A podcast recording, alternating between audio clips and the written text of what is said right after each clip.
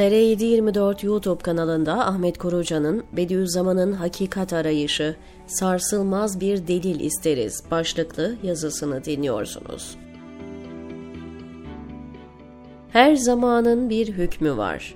Biz delil isteriz, tasviri müddeayla yani iddia edilen şeyin vasıflarını, özelliklerini saymakla aldanmayız. Neden asırlardan beri var ola gelen anlatımlara aldanmaz, inanmaz ve illa delil istersiniz? Sadeleştirerek aktaracağım. Çünkü şimdi zamanın geniş sahralarından geleceğin dağlarına yağmur veren hikmet hakikatlerinin kaynağı akıl, hakikat ve hikmet olduğu için. Başka neden? Yeni yeni inkişaf etmeye başlayan gerçeği araştırma meyli, hakikat aşkı ve umum insanlığın menfaatini şahsi menfaatlere tercih etme ve insanca davranmayı netice veren sadece kati ve kesin delillerdir. Bunun haricinde bir şeyle artık günümüz insanını tatmin etmek imkansızdır. Devam ediyor. Biz evet şimdiki zamanda yaşıyoruz ama istikbale namzediz. Artık hamasi anlatımlar, anlatılan şeylerin güzelce ifadesi zihnimizi doyurmuyor. Delil isteriz. Delil. Tasviri müddea ile aldanmayız. Tasvir ve tezyini müddea zihnimizi işba etmiyor. Burhan, güçlü, sarsılmaz, kesin delil isteriz. Ben soruyorum şimdi. İyi de eskiden böyle değildi. İş bu rivayet yeni mi çıktı? Cevap veriyor. Geçmişte hükümran olan genelde kuvvet, nefsani istekler ve arzular olduğundan dolayı bunlar hak ve hukuk tanımama, zorbalıkta bulunma, keyfi uygulamalar yapmayı netice veriyordu. Bu bir. İkincisi, başkalarına olan düşmanlık insanın kendi mesleğine sarılma, meşrebine muhabbetin önüne geçiyordu.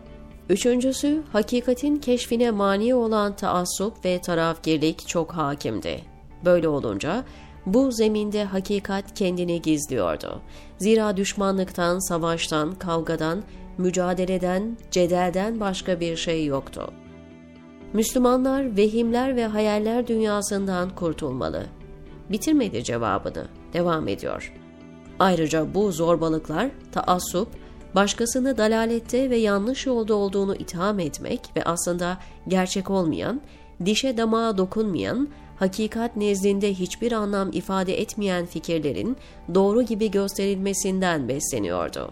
Halbuki bunların üçü de İslami değerlere aykırı. Müslümanlar ve insanlar arasındaki hem muhabbete hem de fıtri yardımlaşmaya engel olan şeylerdir. Bunlar yerine hakkı, hakikati, aklı ikna edecek delilleri, kardeşliği ve yardımlaşmayı esas almak gerektir. Nitekim saadet asrında bunlar hüküm ferma olduğu için akla ve kalbe gelen şüpheler cevaplarını anında bulmuştur. Ümit ederim ki 5. asra kadar hakim olan bu zihniyet yeniden geri döner, vehimler ve hayaller dünyasından Müslümanlar kurtulur. En sonunda şöyle bir yemin ediyor. Aynen aktarıyorum. Kur'an'ın üslubu hakimiyesine yemin ederim ki, ne diyor bu yeminin ardından? Aklı devre dışı bırakma, delil arayışını sonlandırma ve ruhban sınıfını sorgusuz sualsiz taklit etme bir zamanlar Hristiyanların sapmalarına vesile olmuştur.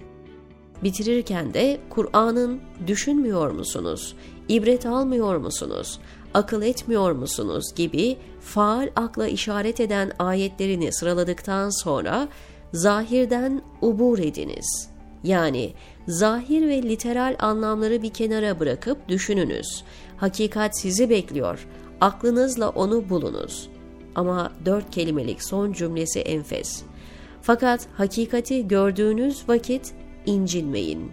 Esa ve lazım. Kim bu dediğinizi duyar gibiyim.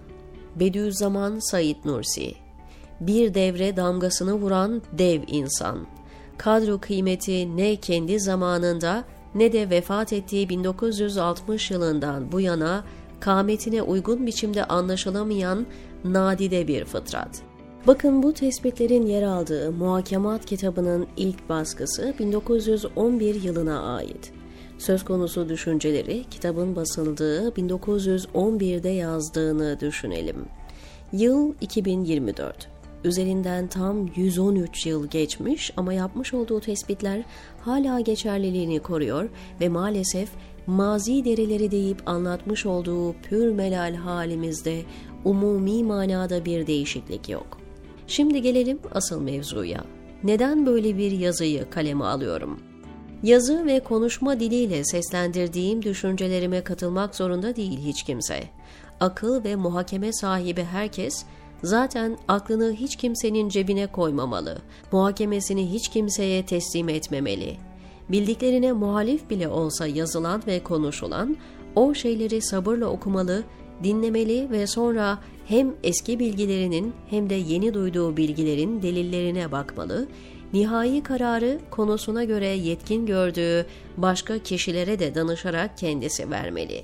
Hakaret etmemeli, iftirada bulunmamalı, soğukkanlı bir biçimde meseleleri ele almalı. Ümidim o ki 113 yıl önce Üstad Hazretleri'nin söylediği bu sözler böyle bir yol izlememize yardımcı olur. Ümit işte. İnsanoğlu ümitle yaşıyor ve iyi ki yaşıyor, diyor Ahmet Kurucan TR724'teki köşesinde.